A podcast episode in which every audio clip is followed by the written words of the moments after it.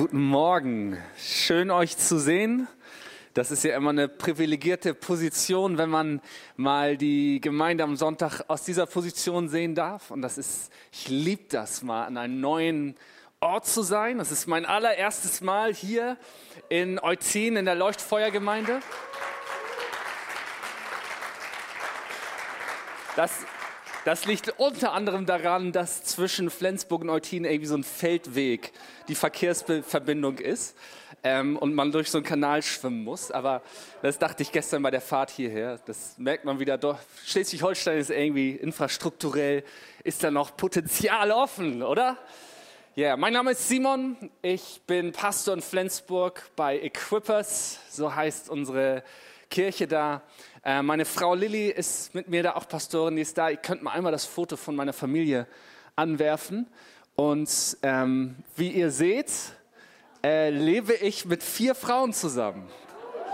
Also, Halleluja, wenn auf deiner Gebetsliste noch Platz ist, dann Nee, das ist ein Wahnsinnsgeschenk. Ich liebe das, Papa zu sein. Ich liebe das, Papa von Töchtern zu sein. Das ist unglaublich bereichernd, unglaublich beschenkend. Vielen, vielen Dank, dass ich hier predigen darf, dass ihr mir ein bisschen von eurer Zeit schenkt oder vielleicht auf YouTube. Ihr habt so coole Roboterkameras. Ne? Wie, wie schnell bewegen die sich denn? Darf ich mich... Meine, meine Kameraleute in Flensburg, immer wenn sie hören, dass ich predige, dann ist der, der sozusagen den Verfolgershot macht. Ne? Dann schärfen die ihm ein, bleib dran, der bewegt sich so viel. Und dann sagen sie, man bewegt dich mal weniger. Ich sage, ja, versprochen. Und in der Sekunde, wo ich anfange zu predigen, habe ich das vergessen. Ähm, aber manchmal mache ich es auch mit Absicht. Das ist schön. Hey, Carmen Ruhm, ich möchte euch einfach mal ehren ähm, hier für das hier. Es ist das erste Mal hier zu sein, aber man, ne, ich liebe das Wort, man spürt, man ist im Haus. Und ein Haus hat Eltern, die das bauen, die dafür kämpfen, Eltern geben immer Opfer für ihre Kinder. Und ähm, ich möchte euch einfach dafür ehren. Auch in den letzten zwei Jahren, das war hart, oder? Ich fand es hart. Ich fand es verwirrend teilweise. Und so viel ist kaputt gegangen, so viel Neues ist entstanden. Und ich liebe das im Moment noch viel mehr, wenn ich an Orten bin, wo Leben ist, wo Leidenschaft ist, wo wo Menschen sind, die von Herzen Gott suchen und, es, und diese Häuser lebendig sind, weil wir brauchen so sehr diese lebendigen Häuser. Und es gibt keinen anderen Ort als diesen Ort hier am Sonntagmorgen. Und ich, ey, ich möchte dich ermutigen, wenn das, ne, vielleicht guckst du auch gerade online zu, wenn das lange nicht dein Zuhause war, mach dich wieder auf. Das Haus ist offen für dich. Und, und wir brauchen, das muss wie so ein Anker in unserem Leben sein, Woche für Woche in dieser Gegenwart Gottes zu sein, Woche für Woche mit Menschen, mit denen ich mich manchmal gut, manchmal nicht so gut verstehe, auseinanderzusetzen, sagen, hey, ist was Größeres als meine Meinung, hier ist was Größeres als meine Angst, hier ist was Größeres als meine Träume und Pläne, hier ist etwas Größeres, was mein Leben definiert und nicht umgekehrt. Das ist nicht etwas, was in mein Leben reinpassen muss, sondern mein Leben soll in dieses Leben hineinpassen. Und das ist das Haus, wo wir dienen dürfen. Wir lieben Kirche, auch in Flensburg. Wir lieben das. Ne? Das ist die Hoffnung der Welt und manchmal auch die Verzweiflung für einen persönlich. Und, ähm, und wir lieben, wir, wir gebrauchen diesen Ausdruck, das Kirche muss missional sein. Was heißt das? Wir sagen nicht, die Kirche hat irgendwie so eine Missionsabteilung, sondern die Mission Gottes hat die Kirche. Und sobald wir das vergessen, verlieren wir den Grund überhaupt, warum wir zusammenkommen. Immer zu sagen, ey, wir sind da, ich liebe das, Joscha, du hast die Leute, die vielleicht zum ersten Mal da sind, hast du abgeholt. Solche Sachen, das ist gar nicht so schwer, aber dazu muss man manchmal umdenken. Und das ist das, was wir tun. Wir sind ganz bereit dazu, heilige Kühe zu schlachten. Ne, wir sagen immer, heilige Kühe machen richtig gutes Barbecue. Und wisst ihr, wenn wir, wenn wir in dieser Zeit Kirche bauen wollen, ne, dann ist das, was wir tun müssen, permanent Nein zu sagen, nicht nur zu schlechten Dingen, sondern auch zu guten Dingen, was viel, viel schwerer ist. Weil es gibt so viel, was wir tun können. Es gibt so viel Wunderbares, Vielfältiges in Gottes Reich, in seinem Haus. Ey, aber wir brauchen Kirchen, die sagen, wir wollen Menschen mit dem Evangelium erreichen. Das ist so einfach, wie kompliziert es ist. Ich merke das gerade. Wir haben so einen Punkt erreicht, wo, hey, wir, ne, wir sind durch zwei Jahre Pandemie gegangen. Das hat unsere Kirche stärker gemacht. Hat, wir haben Federn gelassen, wir haben Kämpfe gefochten, wir haben geblutet und geheult, aber wir sind stärker hervorgekommen. Unsere Kultur ist stärker, unsere Überzeugung ist größer. Und ich merke, man könnte da jetzt so, so sich lagern. Ne? Mann, sagt Petrus zu Jesus auf dem Berg der Verklärung, komm, wir bleiben hier, wir bauen für dich eine Hütte und für Mose und Elia auch eine. Ist doch ein super Ort. Aber immer wieder müssen wir die Entscheidung treffen, wir bewegen uns von diesem Ort, wo Gottes Gegenwart so nah und so machtvoll ist, zurück an den Ort unserer Berufung. Unsere Berufung ist, in der Gegenwart Gottes aufzutanken. Ich mag das, wie Chris Wallerton das sagt. Er sagt, hey, wir gehen in das Haus Gottes und da sind wir Priester, die vor Gott stehen. Aber damit wir sind Priester, damit wir da rausgehen können, um Könige zu sein. Ne, in Petrus heißt es, du bist berufen zum Priester und zum König. Priester ist geistliche Autorität, ist vor Gott stehen und König ist weltliche Autorität. Einen Unterschied zu machen das in eine Welt zu tragen, die das so dringend braucht. Mann, ich bin schon komplett weg von meinem Skript. Tut mir leid, Jungs. Ähm, übrigens, gebt doch mal eurem Technikteam Applaus. Ehrt die mal.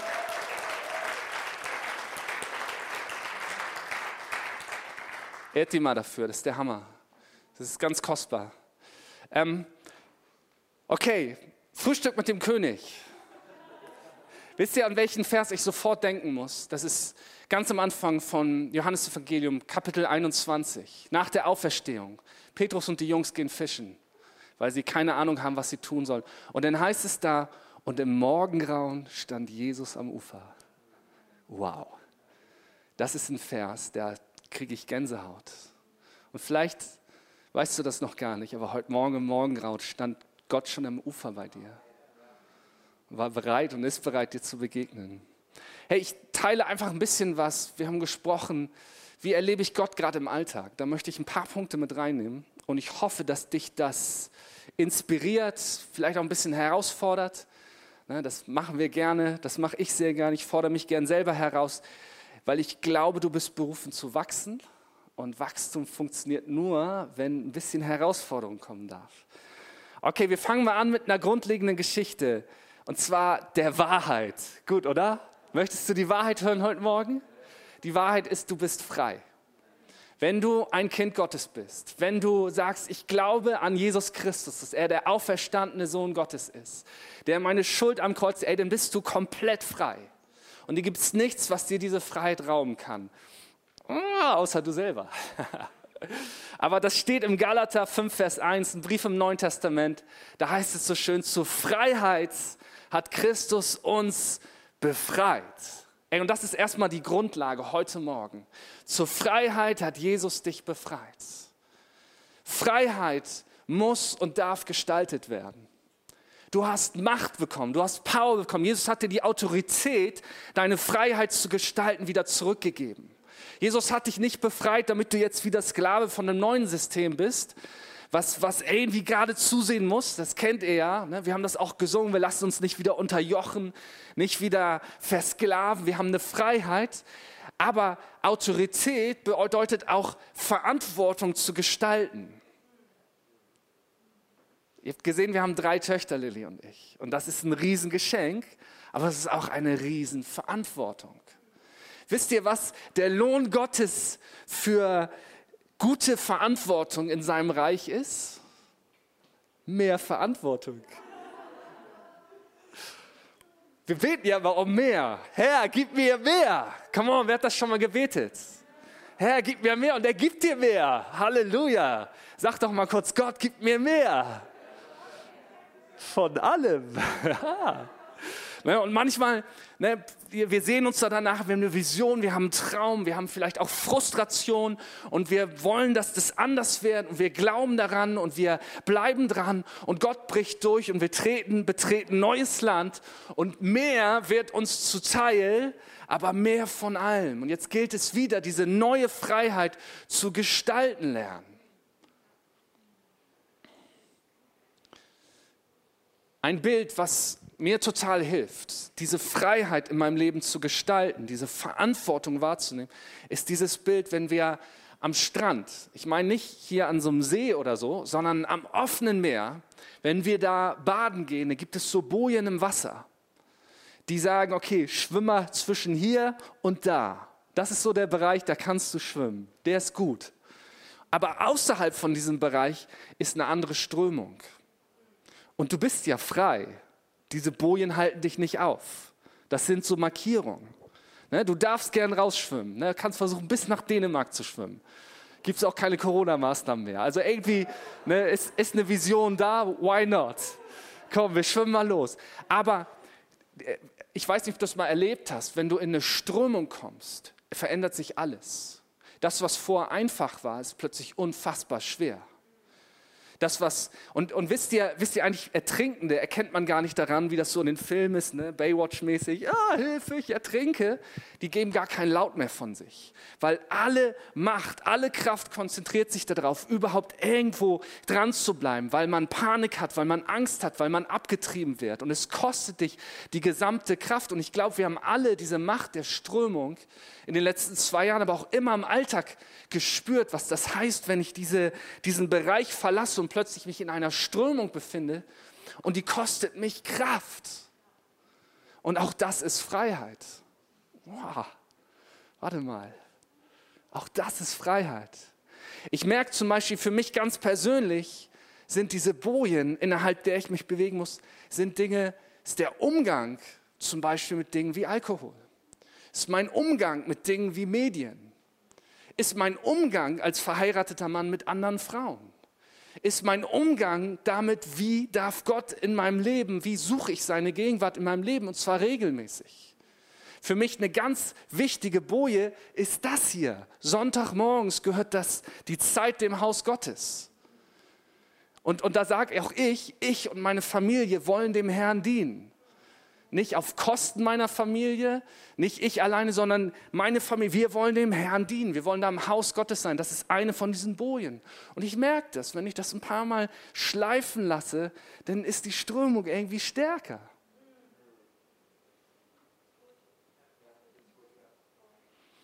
Ohne tägliche Zeit mit Gott, Gebet, Bibel, Schreiben, Reflexion, ich persönlich, ne, mag bei dir anders sein, gerate ich leichter in die Strömung. Und dann wieder ans sichere Ufer zu kommen, kostet viel Kraft. Hey, aber weißt du, was wir verstehen müssen? Es geht hier und es geht mir heute Morgen null um religiöse Regeln. Du musst nichts tun, damit Gott dich irgendwie lieber hat.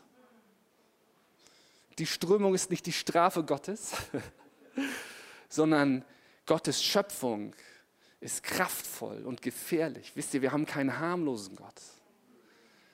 Die, die Schöpfung spiegelt Gottes Größe wider, aber die Schöpfung ist auch krass. Und er hat dich geschaffen, darüber zu herrschen.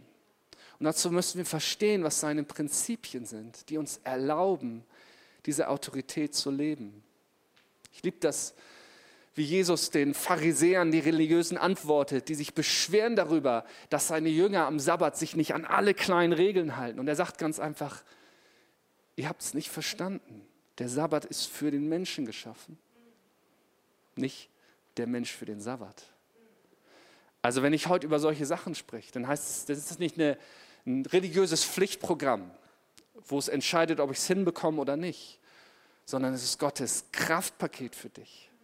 Das ist Gottes Power für dein Leben. Und ich habe ganz neu für mich, wir beginnen das Jahr immer mit 21 Tagen Gebet und Fasten als Gemeinde. Das ist eine richtig kraftvolle Zeit. Wir, ähm, wir treffen uns und seit, das ist eine der positiven Dinge aus der Pandemiezeit. Wir treffen uns morgens um sechs auf Zoom, diesen 21 Tagen, wir beten zusammen, wir, es gibt einen Input und es ist unfassbar kraftvoll, diese ganzen müden, ungestylten Gesichter da morgens zu sehen. Es ist, ich, ich meine das ganz ehrlich, es hört sich lustig an, aber es hat was ganz Persönliches. Ne, die Leute gucken, ne, gibt es so ein, zwei, da weißt du, die sind eine Stunde früher aufgestanden, die sehen schon so geleckt aus. Ne? Aber das sind nicht viele. Die meisten starren, ne, wie sie gerade direkt aus dem Bett einmal noch auf den Boden gefallen und machen sie die Kamera an.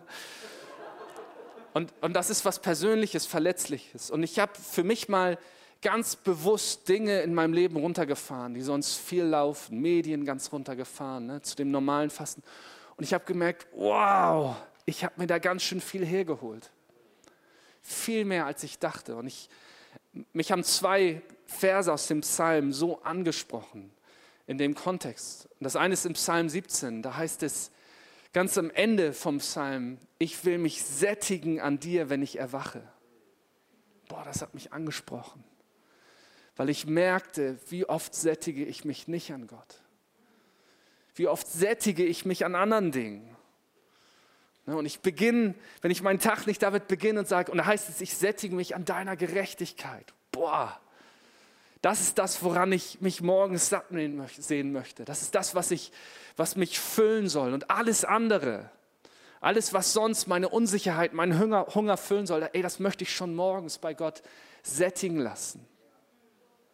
Ich finde das so spannend. Jesus wird getauft und es markiert so den Beginn seines, seines Dienstes. Er lässt sich taufen und Johannes will ihn erst gar nicht taufen. Johannes der Täufer sagt, ich bin es nicht mal wert, äh, dir die Schuhe zuzubinden. Nicht mal das bin ich wert. Übrigens, da steckt was drin. Ich habe das letzt gelesen. Ähm, es gab in der Zeit damals sozusagen Regeln und Vorschriften dafür, wie ein Jünger, äh, was er machen musste, um seinem Rabbi zu folgen. Und ein Jünger hat ungefähr alles getan, aber was er nicht tun musste, war es, seinem Rabbi die Schuhe zuzubinden. Fand ich spannend. Und, und Johannes sagt, ey, ich bin nicht mal wert, das zu tun, was nicht mal die untersten Jünger für ihre Herren tun sollen.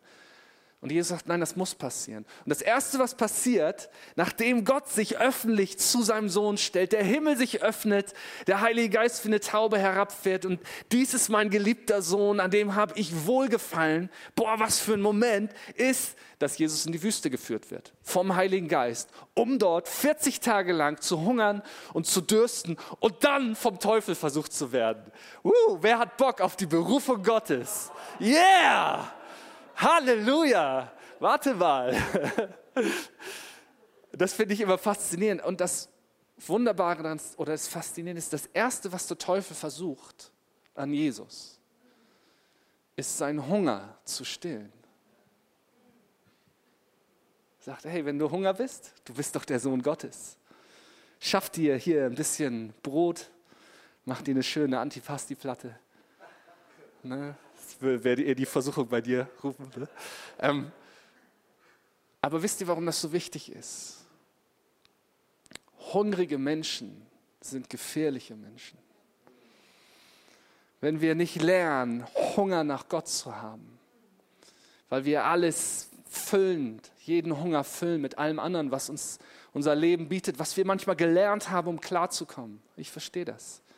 Verlieren wir diesen Hunger, der uns diese Klarheit gibt, der uns den Hunger nach Gott gibt, der uns überhaupt erst den Hunger nach diesem Frühstück mit dem König gibt. Manchmal fülle ich mich so ab mit allem möglichen Kram, dass ich das gar nicht nötig habe. Warum muss ich jetzt Lobpreis machen? Ein bisschen auf Instagram rumsurfen ist auch viel besser.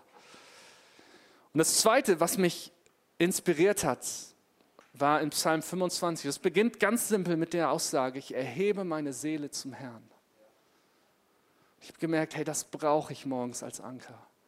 Dieses Bewusstsein, Gott, heute möchte ich mich sättigen an dir. Heute habe ich gebetet, Gott möchte ich mich sättigen an dir und nicht Hunger danach haben, Anerkennung zu bekommen für eine tolle Predigt oder was auch immer. Das sind die Dinge, mit denen wir ringen. Ich habe gesagt, Gott, ich möchte von dir gefüllt werden. Ich möchte bei dir satt werden. Und was es dazu braucht, ist ganz bewusst deine Seele dem Herrn zu erheben. Und ich liebe es, dass da steht, ich erhebe den guten, positiven, motivierten, inspirierten Teil meiner Seele zum Herrn. Nein, einfach nur meine Seele. Und wer die Psalmen kennt, David kotzt sich manchmal ganz schön aus. Aber sowas von. Ich meine, er hat oft guten Grund dazu. Manchmal finde ich, übertreibt er fast ein bisschen, aber okay. Ähm, aber zu sagen, Gott, ich bringe mich zu dir. Ich erhebe meine Seele zu dem Herrn. Okay, Nummer eins, mein erster Punkt, um Gott im Alltag zu erleben, müssen wir Hunger kultivieren nach Gott. Und das bedeutet auch zu schauen, wo stille ich meinen Hunger mit Dingen, die anderes sind.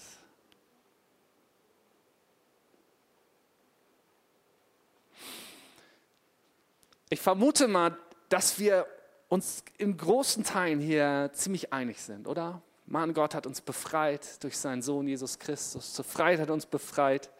Er hat uns nicht nur befreit, er hat uns berufen. Und er hat uns nicht nur berufen, er hat uns befähigt. Wir verstehen, dass, dass man sehr leicht in die Strömung geraten kann und dass es, dass es gut ist, sich Anker, sich Bojen in seinen Alltag zu bauen, immer wieder auch zu erfrischen, weil das, was mal funktioniert hat, das hört manchmal auf zu funktionieren. Ne, das, was mal geklappt hat in Kirche, in meinem persönlichen Leben, das hört auf und da gilt es wieder, was Neues zu finden. Ne, wenn ihr mal das hohe Lied gelesen habt, diese äh, romantische Love Story da, abgefahrene Love Story auch im Alten Testament, da gibt es diese Stelle, wo, wo plötzlich der Liebhaber verschwunden ist. Und so geht mir das manchmal. Dann denke ich, Gott, wo bist du gerade? Das hat doch immer funktioniert. Und dann zu sagen, Gott, ich mache mich neu auf die Suche nach dir. Ich mache mich neu auf das, dem stimmen wir zu und trotzdem ist das, und das sage ich bewusst so, manchmal verdammt hart.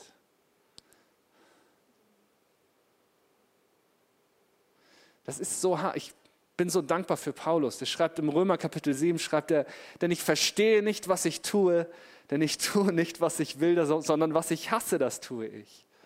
Mann, vielleicht nur ich, du nicht, aber, oder ein bisschen weiter sagt er, denn das Gute, das ich will, das tue ich nicht, sondern das Böse, das ich nicht will, das tue ich. Und dann ein Stück weiter, ich elender Mensch, wer wird mich von diesem Leib des Todes erlösen?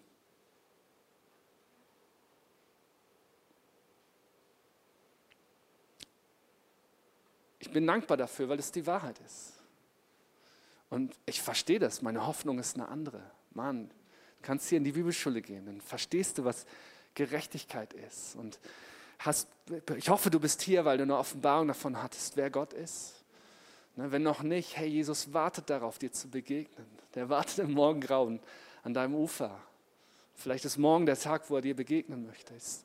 Das ist die Grundlage und trotzdem gibt er uns so viel Freiheit und Autorität, unser Leben zu gestalten, manchmal einfach auch zu versauen.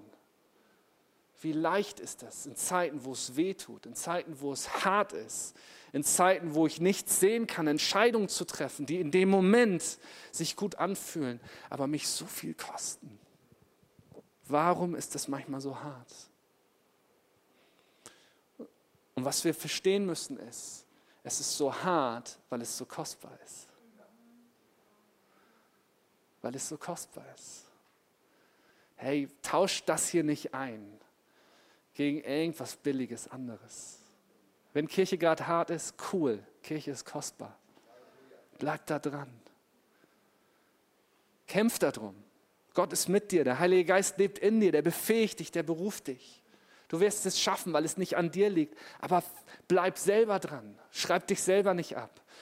Ähm, ich möchte mal drei Elemente reinschmeißen heute. Wie viel Zeit habe ich denn noch? Also zwei Stunden noch, cool.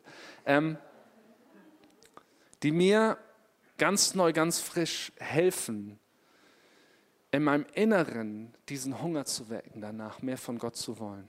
Okay. Hey, ganz kurz ein Wort, Carmen. Ich hoffe, das ist okay, dass ich dir ein Wort gebe hier. Ich habe ähm, vor ein paar Tagen, habe ich, und das passiert, hey, wenn du, wenn du mit Gott wenn du das kultivierst, den Hunger nach ihm, dann fängt Gott plötzlich in deinem Alltag an zu reden. Und zwar in ganz normalen Momenten. Sehr oft so, Gott spricht zu mir. Und das ist, es geht darum, sein Gehör zu trainieren. Und ich hatte so einen Moment, ich musste vor einem Lobpreis daran denken und dachte, hey, das ist für dich, weil ich habe mich gefragt, für wen das ist. Da bin ich ähm, die Treppe hochgegangen und ich hatte die Hände voll, so diverse Sachen in beiden Händen. Und ich bin so ein Typ, Mann, ich will alle Einkäufe auf Mal nach drin bringen. Ne? Come on, Marvin. Yeah. Ne? Das ist auch so, auch echte Männer, die versuchen das. Und wenn wir scheitern und wenn die Milch auskippt, ne, jedenfalls versuche es, die Wahrheit. Genau, das heißt, ich habe irgendwie die Hände voll und gehe die Treppe hoch zu meinem Büro und aus der Hand eine von den diversen Dingen fällt runter. Okay, und ich versuche das jetzt, während ich den ganzen anderen Kram noch in der Hand habe, irgendwie wieder zu kriegen. Und ah, ich kriege das nicht. Ne? aber ich versuch's. Und irgendwann, ach Mann, und ich lasse alles aus der Hand los um alles nacheinander wieder aufnehmen zu können. Und dann hatte ich es ganz easy in der Hand und gehe die Treppe hoch und da hatte ich das Gefühl, dass Gott sagt, guck mal, manchmal muss man einfach alles loslassen um alles wieder aufnehmen zu können. Ne? Weil das ist, das ist, manchmal sieht, ändert sich die Situation. Ich hatte so ein bisschen das Gefühl, ich weiß ja, wir haben darüber gesprochen, dass du gerade Dinge losgelassen hast. Und, und einfach dir zu sagen, das ist eine Neusortierung. Du kriegst einen neuen Zugriff darauf. Und das, was vorher irgendwie sich ganz komisch sperrig anfühlt, fühlt, zu tragen, wird plötzlich ganz natürlich sein. Ja, cool. Okay, drei Punkte. Ähm, der erste Punkt ist Demut. Woo!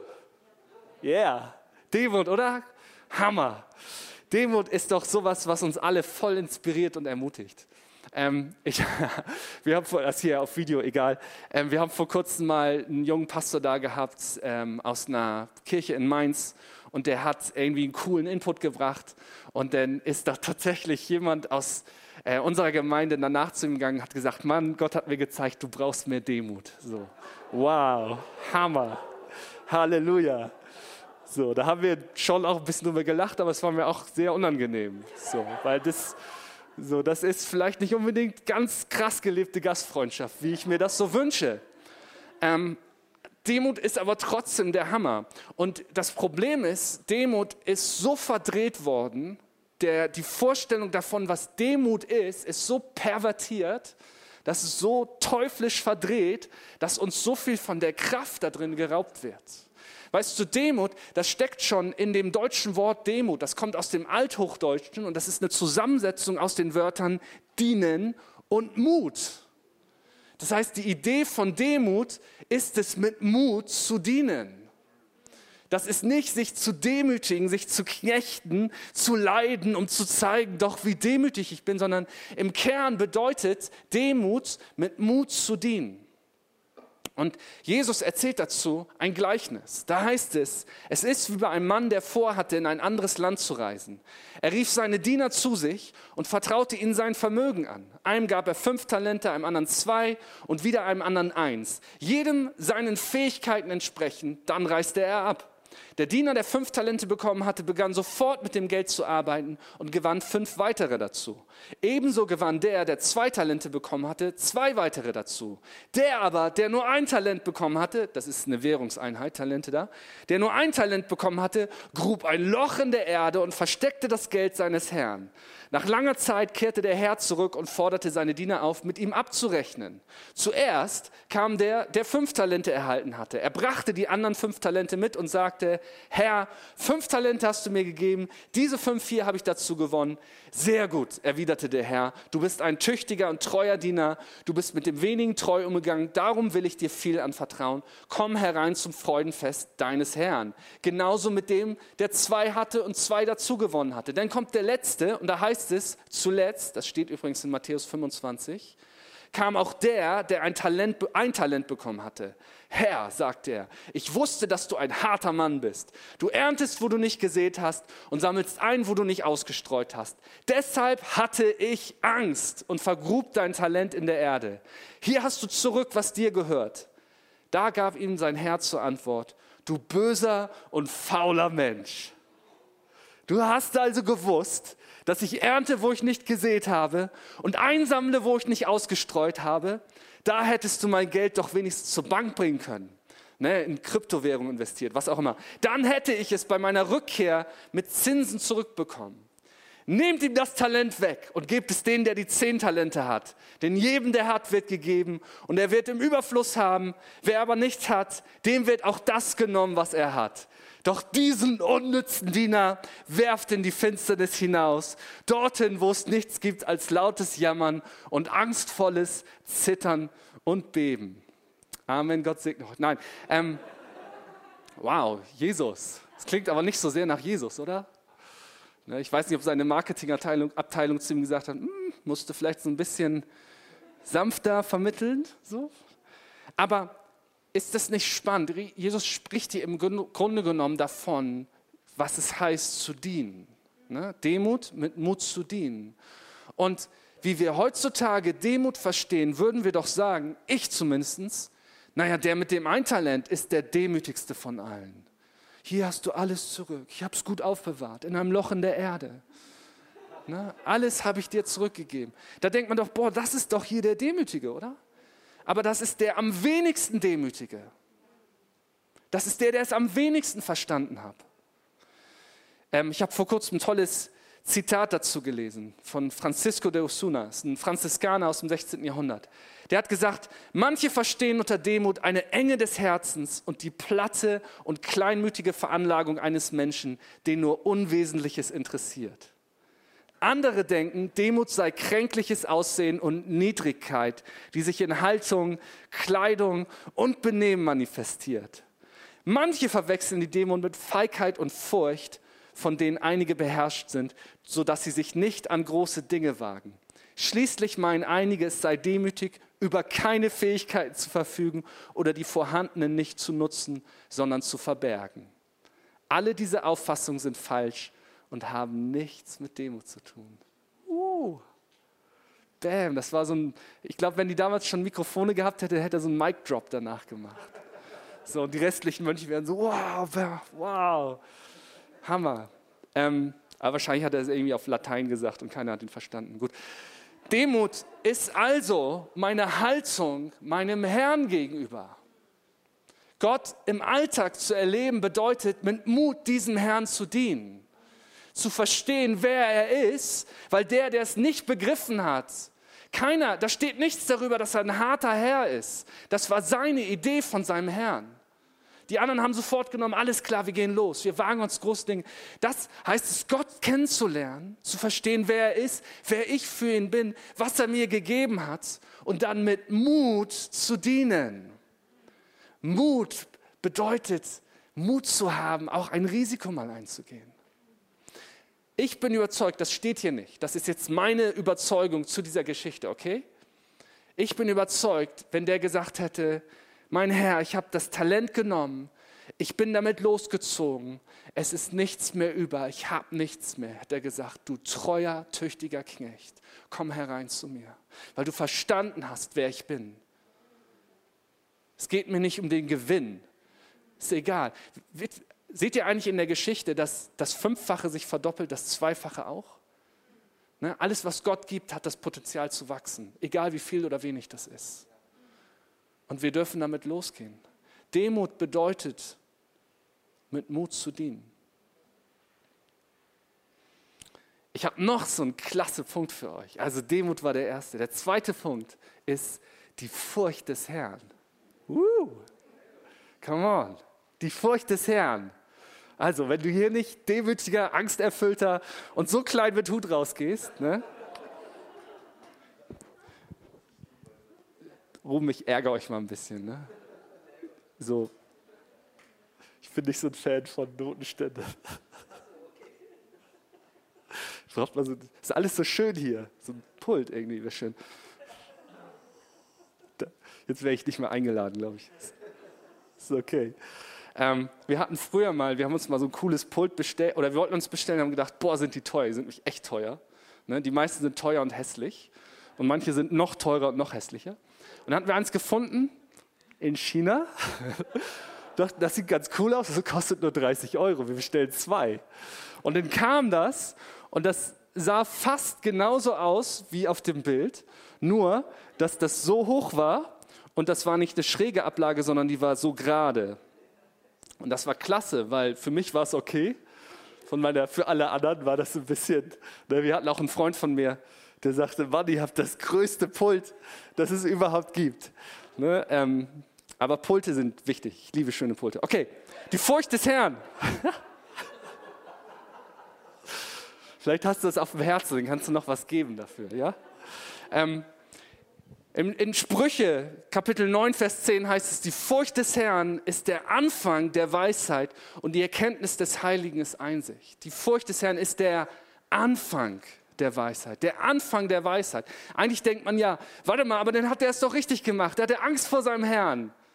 Nein, es hat nichts mit Angst zu tun. Angst verzerrt alles. Angst lügt. Angst ist ein Lügner.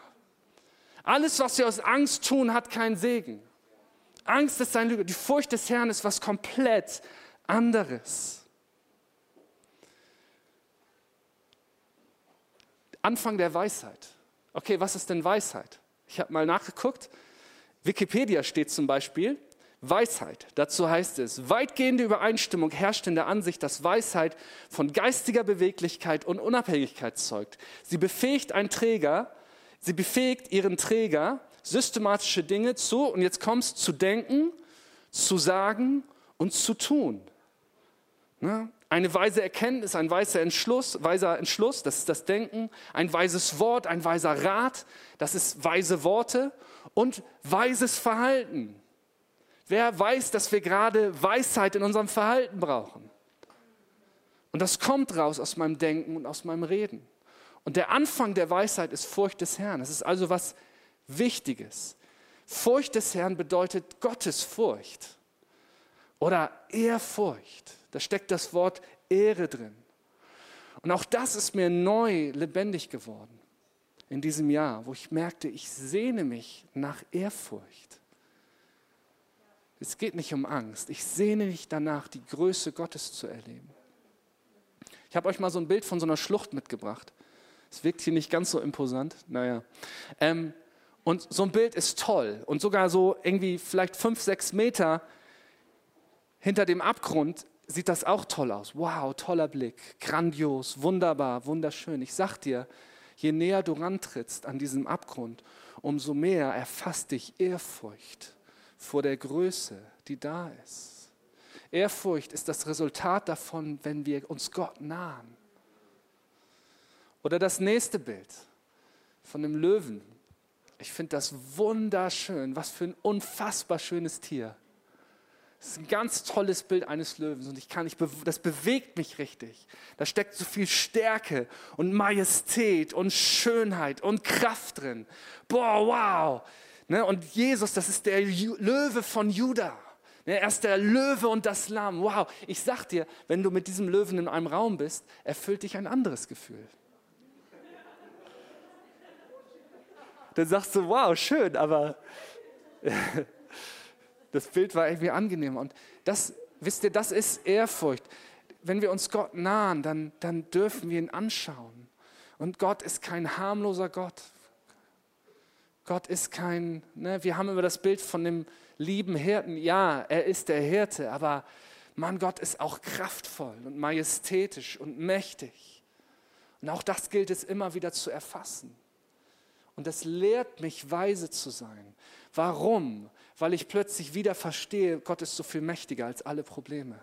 Gott ist so viel stärker, selbst wenn ich nicht begreife, was los ist. Ich muss nicht für mein eigenes Recht kämpfen. Ich muss nichts tun. Gott ist so viel größer und mächtiger. Und das lässt mich weise denken, weise reden und weise handeln. Mein Glaube wird kraftlos, wenn ich das vergesse. Und manchmal trete ich bewusst nicht so nah dran weil ich gerade so beschäftigt bin mit allem. Und manchmal zu sagen, Gott, ich, ich gehe wieder diesen, ich gehe den Schritt ran und ich wage es auch auf dieses fürchterliche, manchmal erschreckende, mächtige, gigantische, ich, das, was ich nicht begreifen kann mit meinem Herrn, auch das wieder zuzulassen. Zu verstehen, dass ich diesem mächtigen Gott glaube. Wisst ihr, das, was man nicht fürchten kann, kann man auch nicht anbeten. Und wenn wir Gott nicht anbeten, dann beten wir etwas anderes an. Und es ist wie bei der Demut. Da, wo ich Ehrfurcht habe, da setze ich meine Prioritäten hin. Das fange ich an anzubeten. Und die Juden haben das verstanden.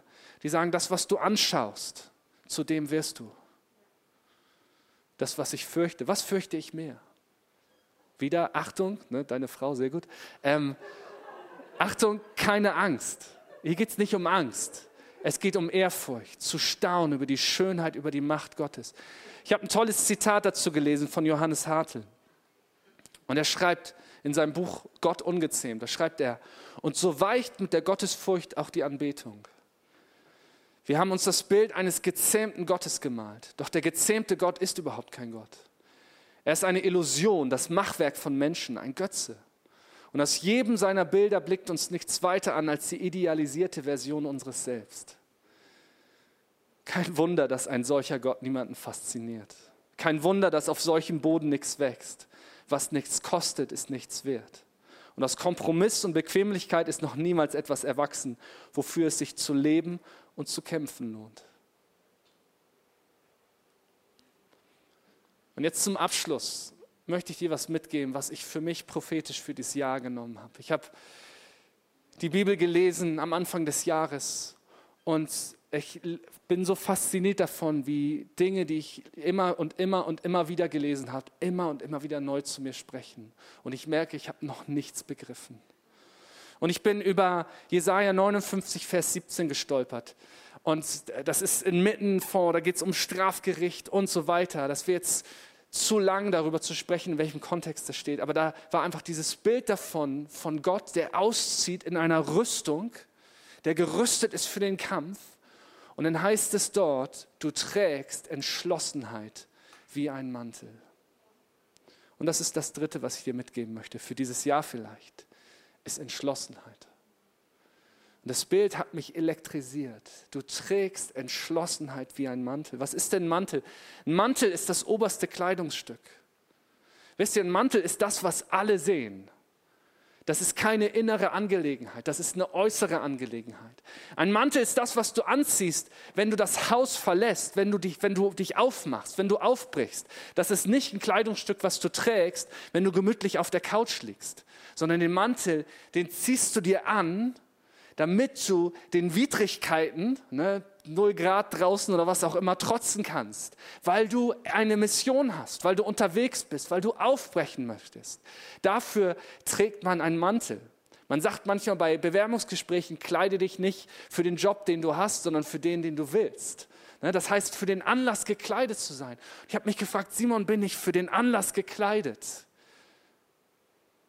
Das waren zwei harte Jahre. Aber wisst ihr, die Zeiten ändern sich. Die Zeiten ändern sich und dieses Land ist so offen wie nie.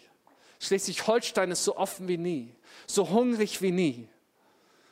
Aber das kommt nicht hier von alleine rein. Das ist das, wo wir unseren Mantel anziehen, um entschlossen zu sein, entschlossen sich vielleicht den Dingen zu stellen, die dich klein halten, die dich schwach halten. Ähm, und der Mantel steht auch für innere Einheit. Wisst ihr, Jesus trägt ein Gewand, ein Mantel, was in einem Stück gewebt ist. Es steht für Einheit. Ein Mantel ist ein Kleidungsstück, was Würde ausdrückt. Zu der Zeit, als das geschrieben wurde, ich habe mal nachgeschaut, es ne, ist interessant, sich mal mit der Archäologie der Mode zu befassen. In, zu der Zeit so ein Mantel wieder beschrieben wurde, das Wort, was dafür gebraucht wird, da gab es drei Gruppen, die sowas getragen haben. Das waren Könige, die hatten einen Mantel. Das waren Priester, die hatten einen Mantel. Und das waren Frauen, verheiratete Frauen, die einen Mantel trugen. Das sind alles Gruppen von Menschen, denen Würde gegeben werden muss. Wenn du denen keine Würde in deinem Leben gibst, jetzt mal als Mann gesprochen, wenn du deiner Frau nicht Würde gibst, sie entwürdigst, raubst du ihre Identität. Wenn du Gott, dem Priester und dem König nicht Würde gibst in deinem Leben, raubst du den Impact und den, den Segen, den das für dich hat. Und eigentlich ist das auch ein abgefahrenes Bild, weil der, es ist ein Bild von einem Krieger, der zum Kampf gerüstet ist. Und er zieht sich doch keinen Mantel über. Ne, der hat eine Rüstung. Der hat alles hochgebunden und ist ready to fight. Und jetzt trägt er aber noch den Mantel der Entschlossenheit an. Und wisst ihr, in den meisten Fällen wurde dir eine Rüstung angelegt. Und dann gibt es noch die Wahl, die du hast. Die Rüstung ist die Ausrüstung. Hier bekommst du tolle Ausrüstung. Ich liebe das, wie systematisch ihr hier Gemeinde baut. Es gibt Möglichkeiten zu wachsen und zu gedeihen, hineinzukommen. Leiter, ich liebe das, was gerade in Lübeck passiert, dass ihr da eine Plattform baut, dass Leute da wachsen dürfen, dass was Neues entstehen kann. All das, das ist Ausrüstung. Aber jetzt ist die Frage, nehme ich noch die Entschlossenheit dazu? Wage ich es, den Mantel der Entschlossenheit zu tragen?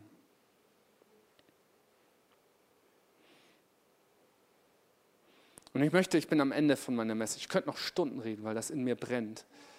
Und ich glaube, das ist dran. Es ist so dran. Ey, Leute, wir brauchen so eine entschlossene Kirche. Das ist, es ist so vorbei, dass wir irgendwie rumhocken und Däumchen drehen. Ich, ich meine hier gar nicht so ein äh, Leistung, Leistung. Nein, ey, wir haben einen Auftrag und wir haben einen König, der uns vorangeht. Und Menschen, die sind so verzweifelt. Und wir sehen das gerade. Leute stürzen sich in Politik und gesellschaftlich, weil die so verzweifelt auf der Suche nach Sinn sind. Und wir sitzen hier und haben das Größte überhaupt, was es gibt. Und wir müssen das teilen. Aber ich kann das nicht teilen, wenn es in mir nicht lebt.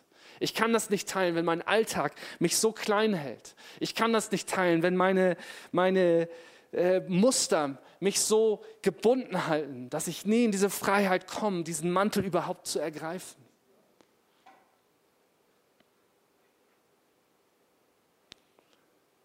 Und ich möchte zum Abschluss dir was mitgeben. In Galater 5, Vers 23, da wird von den Früchten des Geistes gesprochen. Und da heißt es, die Frucht des Geistes aber ist Liebe, Freude, Friede, Geduld, Freundlichkeit, Güte, Glaube, Sanftmut und Selbstbeherrschung. Und das Wort Selbstbeherrschung hier, ne, Selbstdisziplin, unser aller Lieblingswort, uh, ähm, ne, die, die hält vom 1. Januar bis zum 2. Januar. Ähm, Selbstbeherrschung, das griechische Wort, was hier übersetzt wurde, heißt ekrataia. Und das bedeutet, sich innerlich zu meistern. Ist das nicht ein geniales Bild? Selbstbeherrschung bedeutet nicht, dich zu knechten, dich niederzumachen, sondern Gott bringt dir bei, das ist eine Frucht des Lebens mit ihm. Das, ist, ne, das Ergebnis vom Frühstück mit König ist nicht die größere Plauze, sondern mehr Frucht in deinem Leben. Und das bringt dir bei, dich innerlich zu meistern. Er gibt dir die Freiheit zurück, Entscheidungen zu treffen. Und genau das braucht es. Ne? Es geht darum, meinen Einflussbereich, und das ist die einzige echte Kontrolle, die du hast, ist dein eigenes inneres Leben. Das ist das Einzige, was du wirklich in den Händen hältst. Zu lernen, das zu meistern.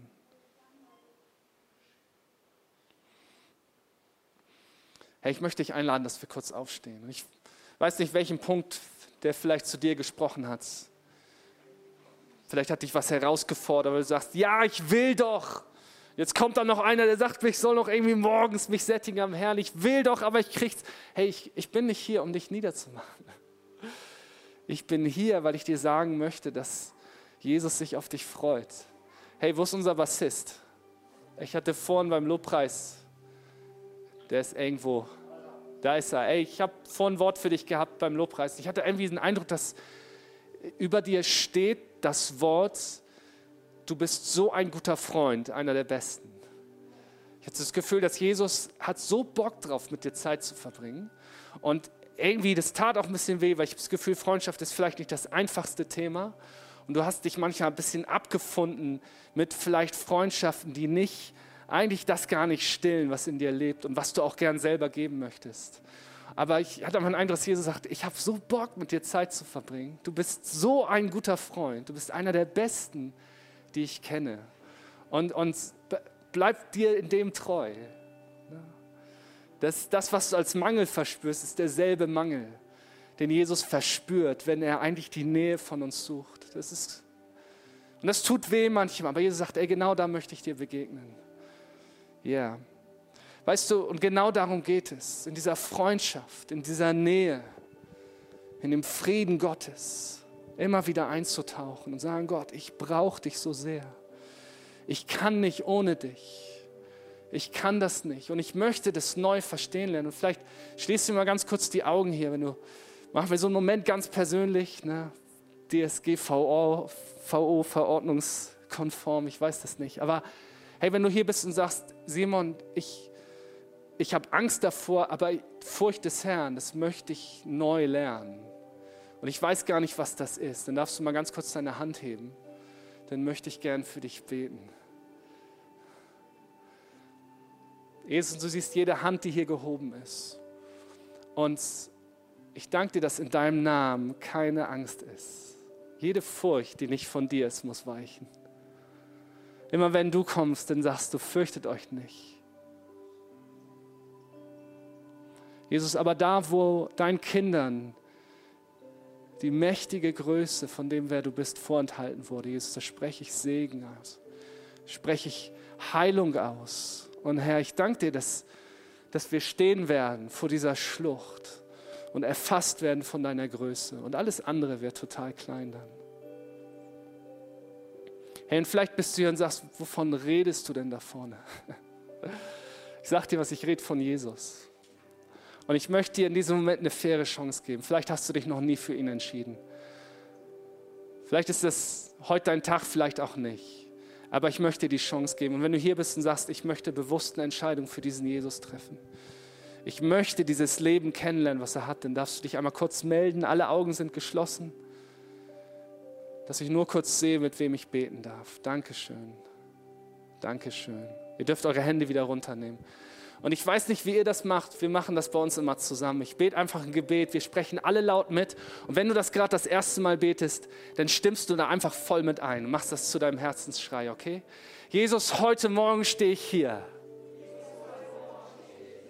Und ich bekenne, dass ich dich brauche. Und in mir brennt ein Feuer. Und ich sehne mich danach, zu verstehen, zu erfahren, zu hören, zu spüren und zu wissen, wer du bist.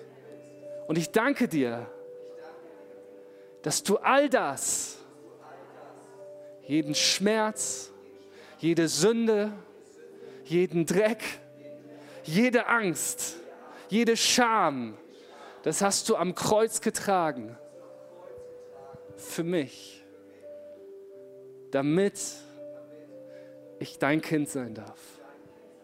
Und heute Morgen bekenne ich, ich glaube an dich. Jesus sei mein Herr, sei mein Retter, sei mein Erlöser, sei mein Freund. Von jetzt bis in alle Ewigkeit. Amen. Hey, vielen Dank, Eutin.